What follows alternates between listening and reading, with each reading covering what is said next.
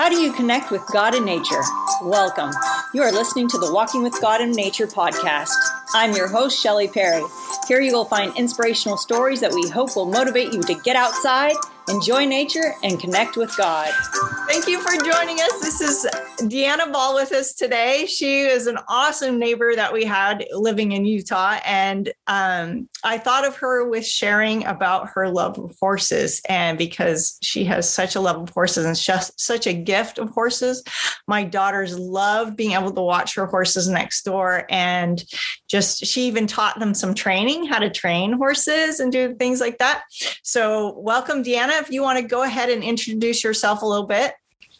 Good morning, Shelly. It is so good to see you again. I can't believe I actually taught your girls anything. I learned mostly from them. Oh, you're so sweet. okay, my husband Terry and I, we've been married a long time 40 something plus years, and we have six children. So we had two boys, two girls, and then we adopted two little boys after the crisis in Romania and we weren't able to have more children and so i traveled over there and and um, followed my heart and followed the lord and found two little boys one for each arm. Yeah. Family. And we came home and when they were about a year and a half um, we moved to Lindon. What happened is my husband had told me that when he graduated from school, his PhD, that we could have horses. And so the day after he graduated, I went out shopping. Oh wow! I said, "Honey, it's only going to cost two hundred dollars. That's that's that's it." So. Uh, I figured I would get by cheap. And um, anyway, then I told him, Whoa, I missed it by a couple of zeros. And I, I, brought home two horses and we had nowhere to put them. So oh. we looked for a home in Lindon. Lindon is a beautiful place. You can have sidewalks in front, but you can have horses in the back. Yep. If you have a half acre, you can have two horses. And so my parents owned the land behind us. And so we figured that would be another two horses, and the most we could have would be four. But for me, two horses is the ideal. Oh, yeah. Yeah. If you have four horses, it's so fun. You can have lots of people on your trail rides with you. And that happens a few times a year. But meanwhile, you're hauling hay and you're yeah. scooping the manure and you're taking care of flies and you're feeding and feeding and feeding. And it's a lot of work for just that couple of times yeah. taking a large group. So when we narrowed down to just two horses it meant that terry and i could ride together.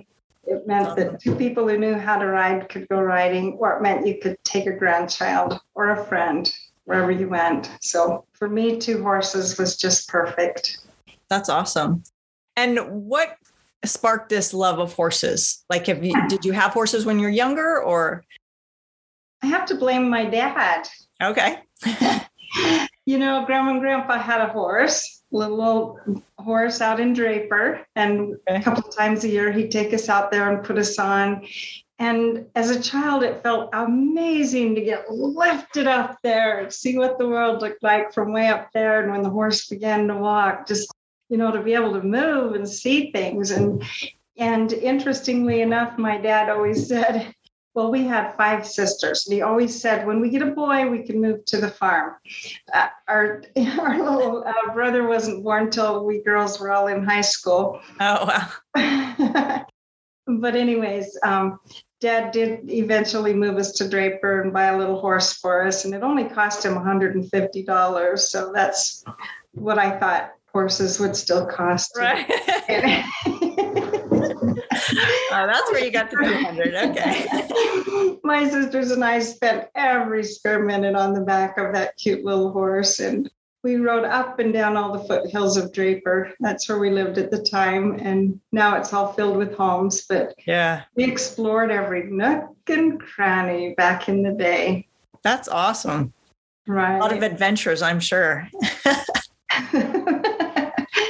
um, you do have adventures and you do make friends. I think that's the funnest thing is for me, the number one is to try to stay safe. Yeah. You know, there's always something that can happen. And one of the ways to stay safe is to ride often, and give the horse lots and lots of experience where you can develop trust in each other. And who I kind of had a rule only add one new thing at a time and watch how it goes. In other words, only one new person at a time or one new place at a time. Okay. Not just a new person and a new place and uh-huh. and even new gear, a, a new bit or a bridle can sometimes cause a little trouble. What are some of the adventures that that you've gone on recently? Do you do a lot of trail rides still? In my early days, I did so many trail rides.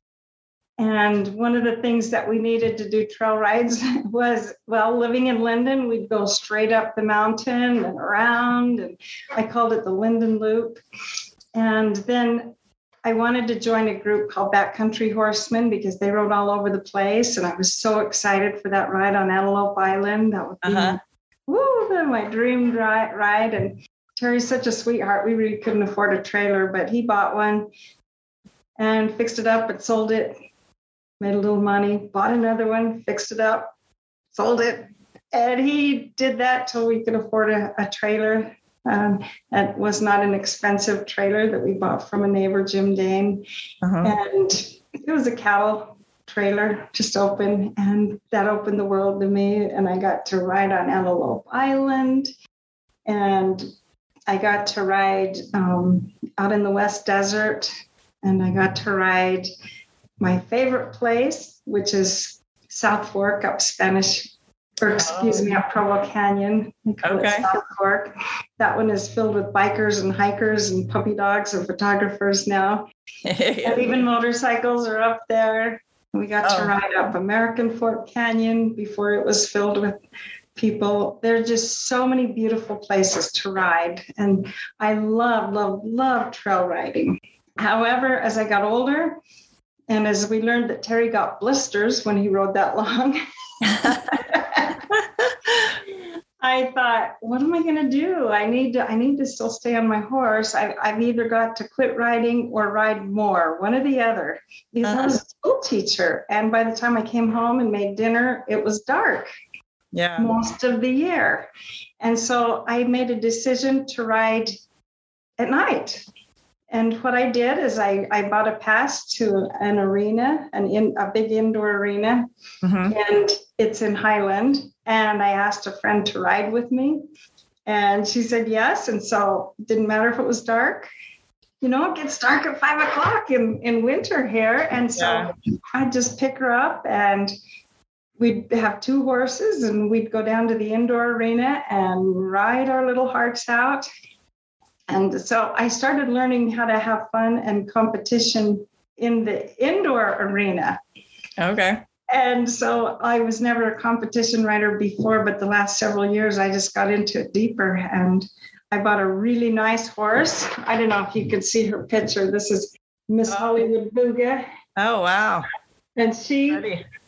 yeah, with her, I started being able to win competitions indoor arena and last year my first belt buckles. Awesome. Congratulations. I know. It's so fun and and with her and terry here's one of the fun things we do. We we oh, dress oh, so fun. competition and we choreograph things to music and ride with our group and have a lot of fun that way. So you dance with your horses. We do. And i choreograph these drills that we do Actually, this year, um, I gave my horse, Miss Hollywood Booga, to the girl that rode with me years ago that taught me how to ride really well. And I'm not competition riding this year. I'm just um, riding for fun in the mornings and in the evenings, but I haven't committed myself to ride with any groups this year. It's just going to be me and my horse when we have time together alone. And I'm enjoying that so much. That's good. It is a little different. So you mentioned that you love trail riding. Why what why do you like trail riding so much? Well, I was born with um, short little legs and they get tired. but on my horse, I can go anywhere. There you go. And I just saw things that I never thought I would see You know, I've I've had moose step out in front of me on trails. Wow. Twice. Yeah, twice that's happened. And I've seen those beautiful lakes and I've seen things from a distance that I I really I, I, I would I would say I love to hike, but really I think we all well, maybe other people are better than me, but I really just love the thought of hiking and seeing things. I seem to be slower than everybody else. but when I'm on my horse, that was the funnest thing to do to just go up above Lindon and look down and see where the kids' schools were and see where our home was and see things from a different perspective and and to have a horse that was willing to go up those those hills and I think that one thing that always surprised me when a horse starts to go up a hill, they want to go faster. Oh yeah. They love to trot for a second and then get their little legs in gear and gallop up to the top, you know. And they're like, wow, how many people do you know that are like that? Right. I take a few steps and I breathe. I look at the scenery, take a few more steps, breathe a little more. and it is fun coming down on a hill on a horse. Um, they really, really need to, you know, get their balance together and engage their hind end and you need to kind of sit back and let them work it out and you learn you need to go straight down on hills. You can't really go sideways down a hill or they could roll over. Uh-huh. So tackling things straight on um, especially going downhill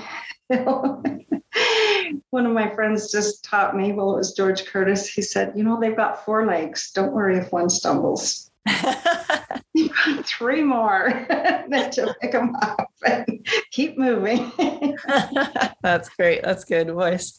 So I love your comment about how you just hit, you know, hit things head on. The horses just hit things, you know, go straight, straight for it. And it's probably a good life lesson right there. Mm, it is. Sometimes going up a hill, you know, to really dig into something if you're heading the right way. That's probably good advice as well.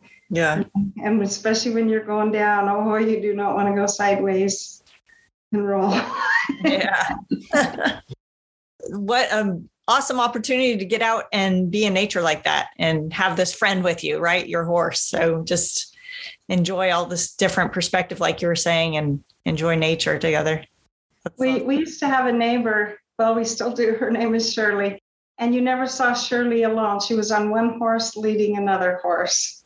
Oh. Seemed like, whoa, that's amazing. And now I've learned that is the funnest and the best way to go. Okay. A horse will often be scared if they're the only horse. But if they've got their buddy next to them, they're they're very courageous. Oh yeah, that's interesting. Yeah. So I started you know, if you're going to go somewhere alone, just take that other horse with you and just pull a rope on them and they stay together. And they seem to be just so much more relaxed when they're together. That's neat. You had mentioned about um, training. You trained your horses. Can you tell us a little bit about that? Well, they always say that you're always training your horse because whatever you do, the horse is listening. And I am, I seriously would say I am not in the least a horse trainer. But when you look back on it, of course, you're training all the time. But one of the funnest things I learned, and I think I I have way too much fun with this, is what I call just playing with my horses when they are free, when they have no rope attached to them at all. And so we've got a little field out back, and um, just for example, I when little Breeze was born, and by the way, she's 25 years old and still one oh my of my goodness horses. Yeah, she was born there, and so um, she was the wildest little turkey. She just paid no attention to what you wanted, and she'd defy everything you wanted. But anyway, it was so fun to put her loose in that field and to realize that what you did affected what she did and so she'd go out there and she'd run like the wind show how strong she was. And she'd always fall. She fell so many times, especially if the ground was a little bit slippery. She would not take care of herself. She would just run full out and fall down. And what And or she'd run into the fence. I think she was lame for a year from running into the fence and oh my goodness and so forth. But um, little by little, she settled down a little bit, and and you we learned that when you're there in the middle of the field, you can walk towards the horse, and they've got a line, an imaginary line, right down the center of their body. And if you walk towards the hind end, they'll go forward. Hmm. You walk or even turn to the front end, they'll turn and go back the other way. And so we we play with them that way, and we often do it in a round pen. I could do it in that rectangular field as well. But you can get them just going circles around you. And then the word I use is ho. And I'll say ho, and oh, they'll stop. oh, ah. can I rest now? Yep, yep. yep. you know what I did with Breeze is I I would ask her to turn just by changing which way I was looking at her. And she'd turn around and go the other way. And I'd turn her again just by facing this way. And she'd turn and go the other way. And she'd be like, Can I stop? Can I stop? No, you didn't turn the way I wanted you to turn. Wow. You turned away from me. And what horses will do, you just let them know that's the wrong answer. And you just keep doing it till they, they go, Well, what do I need to do? So finally, she turned her direction, but she turned towards me. And immediately, all I did just step back and say, "Oh." She's like, "Oh, oh! If I turn towards you, I get to stop." I have no physical control on her. You know, you just you communicate. Yeah. Well, uh, this cute little breeze, she learned that when I turn her, she should turn towards me, and she'd be like, "Can I stop?" And I, I yep, you stop. Another thing I used to ask her to do was she'd hold her head up so high and just keep going. And I just kept making her go, and she'd be like, "What do I have to do? What do I have to do?" And finally, she'd put her head down, like, "Oh." Oh, if I put my head down, I can stop. Yep. Well, just over not too long of a period of time, she learned how to do cute little circles towards me to turn and stop and look at me. She learned to put her head down. See, when they put their head down, it stretches the muscles across their back and they relax. Mm. When their head's down, they're safe. Okay. When their head's down, it's a smoother ride. Their head's up, you know, it can be pretty dangerous. They're like, oh, what's going to hit me? They're jumping Uh-huh. around, put their head down. They feel, oh, I'm in control. I'm relaxed. Interesting. So teaching her to put her head down, and then she learned to listen to my voice. And if I said trot, she'd trot. Wow. If I say canter, she'd canter. That's what we call galloping. Mhm. But if I say it this way, canter, it means the movement of your back legs. And if I'd say, oh, she stopped. And she could do whatever I asked her to do. And all I had to do was stand out there in that little field. And you know, she's the safest horse now for anybody. Wow. Yeah, I love to play with my horses and um, and so that's a little bit of training that way. However you react with your horse, they react back. And people sometimes say, "Oh, you're a horse whisperer," but it's really not true. You're a horse. You have to listen to them. And it's interesting, you know, that you listen and see what they're doing. And you can do the smallest things to affect what they're doing. And you develop a trust between each other and a communication between each other till they'll they'll do what you ask them to do. This uh, some horses are better than others but this cute little horse i have now called sneakers i learned that she can read my mind she will do what i'm thinking about asking her to do wow. and how that works is that we give the most subtle cues of what we're thinking. When you think about how people act, we Mhm. give subtle cues about what we're thinking. And when you're on their back, they feel every twitch of your body. Believe it or not, they can tell if you looked this way or if you looked that way.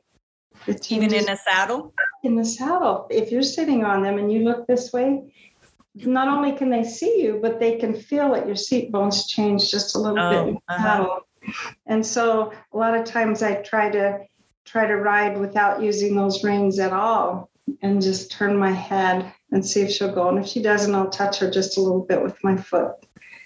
Horses usually move away from pressure. But yeah, finally, um, I, I compete in a sport called reining.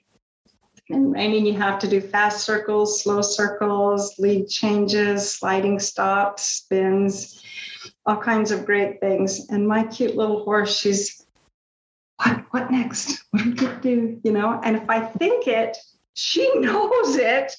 And I, you know, and I'm always taking lessons, always taking lessons. And finally, one of my trainers told me, Deanna, you don't have to lean forwards and go or anything like that. Your horse knows when you're thinking about fast. and I went, whoa, that's true. I don't have to do all kinds of silly things. We, in fact, their heart rate even matches your heart rate.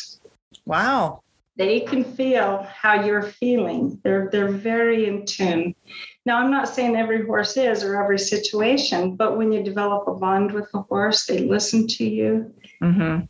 And most horses, well, Breeze doesn't. Breeze, you pretty well got to tell her what to do, but a really good horse is trying so hard to please you. One of the things that I, I learned about my little horse sneakers is how hard she's trying to please me.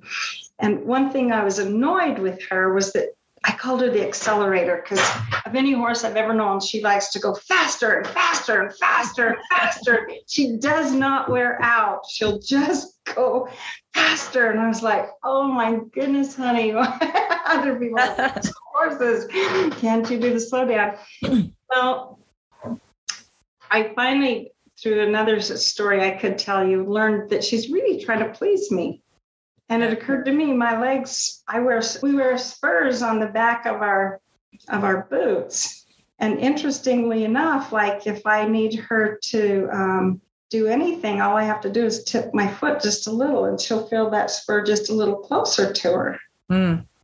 And I don't poke her with it or anything like that, but she feels it. And I finally figured out I don't need to ride with spurs for her. Yeah. And I took my spurs off and I haven't put them back on again and that really helped her because she felt that spur whether it was bumping or not and she felt it was saying go faster go faster go oh, faster. Yeah. i took those off but she was such a nice slower so i love the connection that you have with your horses and the relationship and that there's a lot of trust there between both of you and just how when we can get to that um, point of relationships how it can go smoother and we have a better understanding and take time to understand one another. I, I, I love that. You had talked about, or you had told me about some of the lessons that that you've learned in nature with with your horses, of course, right? That's true. I think the thing that stood out to me so amazingly was that a horse has its own nature meaning the way it responds and the way it acts. And I've talked to you a little bit about how I play with my horses mm-hmm. in, in the field.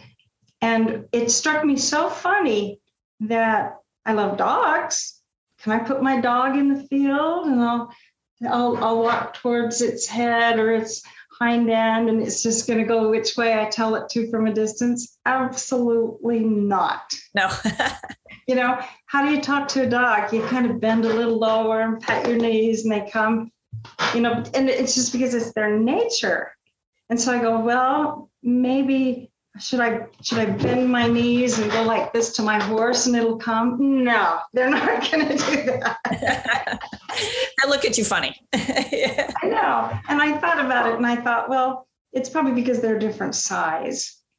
So what if I put a cat or no, no, a cow. What if I put a cow out there? Is a cow going to do cute little circles around you and trot when you tell it to and turn when you? No, it's just not their nature.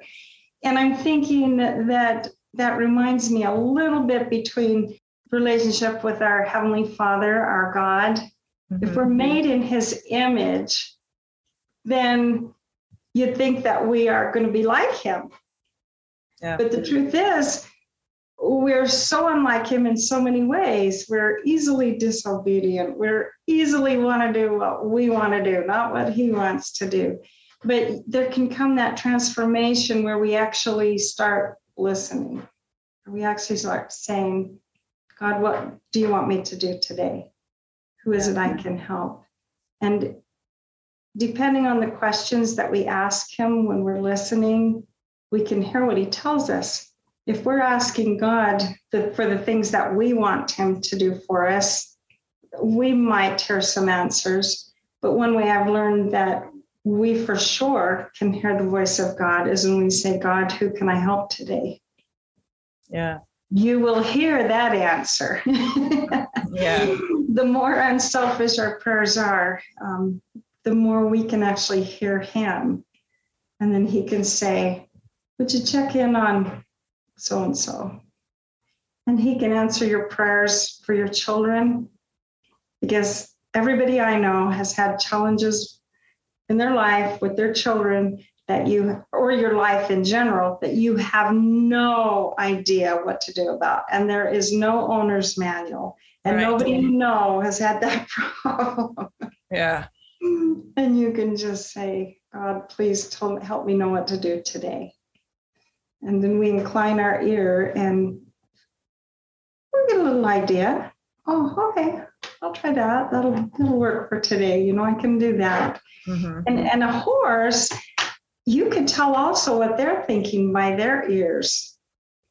And if their ears are off over here looking at something that they think is so scary and so important at the moment, they are not listening to you. But when their ear, and they'll do that a lot of times, like if you're in the middle of a circle, they'll tip that one ear towards you and they'll start to turn their head a little bit towards you. If they go through this little um, on playtime with their head turned away from you. You're over there. You're not on their mind. But if they're kind of curved and inclined towards you. And I think as we can take our lives and incline our our attention to God, He can guide us and He can be our Father and He can He can help us know how to act as He would have us act and to do what He would have us do to become his hands in service to others. There's no shortage of answers to prayer when we ask him how we can help another soul today, as opposed to asking him for all the things that we want. Right. I love that. Thank you for sharing that. That's beautiful. And I and that's what God does, right? He he's concerned of everyone else. He's not concerned of himself. He loves us and he'll guide us as as we need it. But as we're serve, looking to serve others that uh, we'll be blessed as we're serving others as well. Our our needs will be met i i feel you know as we're out serving others. And it's the easiest way for us to develop that trust in him so that he can give us more say for example complicated instructions. Yeah. I was given a challenge oh i think it's been a little over a year ago to to teach my horse to come pick me up while I'm sitting on the fence. Oh. and I told my in laws, I said, I'm going to spend a lot of time on the fence this week. because my horse is scared of heights, of other things higher than her.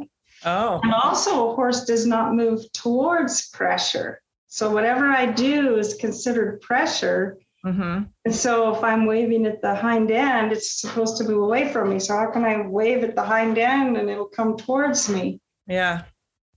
And so because I've developed that trust in her and because she's known to keep asking, is this what you want? Is this what you want? Is this what you want? And I keep bugging her till she and you actually draw a line in the sand. And if they move this much, just the slightest eighth inch towards you, you draw a line in the sand where they began. Mm-hmm they move their hind end that much, To, you stop and you don't bug them about it. You praise them for it. Huh. reward that for trying. I think Heavenly Father rewards us for trying. And you know, it took my horse, it probably would have taken her 10 minutes if I was a, actually a trainer. But it literally just, oh, it might have been a half hour till she says, Oh, you want me to move over towards you? And I'd be like, Yeah, but that's not quite good enough. Oh, a little more? Okay. she literally moved her body and she'll come forward or backwards till it's just right. Wow. I, I about died laughing. I'm like, are you serious? She'll come pick me up on the fence now. That's awesome. and you know, that's kind of a complicated instruction. Yeah. But I think our God, as we learn to trust him, what his communications are to us, he can, he can get, lead us through some really tricky situations that are very specific and sometimes intense and sometimes life changing and sometimes so easy and you forget them totally the next day but it's it's just a matter of keeping that ear inclined to him and he can guide you in all things. You need to learn to listen to him to hear him right? Right. Uh, and and to take time to like you're saying though you know you know when your horse is listening just by the inclination of his ear he's focused there. So where's our focus? And are we saying a prayer and rushing off? Or are we listening to what he's saying to us? Or even throughout the day taking time to listen. So i love that. What are some outside some bucket lists for you with your horses? I know you've accomplished many. Do you have more? Well i will say that i I, have lived such a happy life and I have always appreciated my horses. There was a time when we probably needed to sell them couldn't really afford to buy the new hay. And so I took my little horse out on a ride around the neighborhood and came back. And my husband said, Oh, listen, if you'll keep doing that, we'll find a way to feed them. And so I think, you know, if I think about, oh, I'd love to ride in the Red Rock country, I'd love to ride on the beach in California on my horse, I'd love this and that and the other. My heart is I think about those things, but actually, my heart is simple. My bucket list is just to keep spending time, just to go out there and rub that beautiful fur and to smell that amazing smell. I, I think my bucket list these days is a lot more simple than, like I said, I'm not going to compete this year. I, hmm. I, I won the belt buckle, and that's all I. I was so excited. I awesome. you know what? I don't. I don't need that now. I kind of need to help my grandkids enjoy. I kind of yeah. need to to just be there as the sun's going down because there's a really good feeling of being with your horse when the sun goes down. And my bucket list is to still hear that little clip clop clip clop if you happen to be on a road. Uh-huh on my bucket list is to be able to to not yank on their mouth, to leave that mouth alone. Mm-hmm. Just change my position and say, "Oh, sit down a little bit." And they stop real nice. Oh, you know, Shelly, my bucket list is pretty simple. I I think when you get tired of living, you're you're probably done. And I'm not tired of I'm not tired of smelling them. I love them. I love the smell of the leather my bucket list would be to have my horse inclined towards me. But you know, horses are different. They're not dogs. They don't love you when you come. It's really the feed they love. Okay. You know, if people think horses love you. Honestly, they don't. dogs love you. But horses and you can communicate.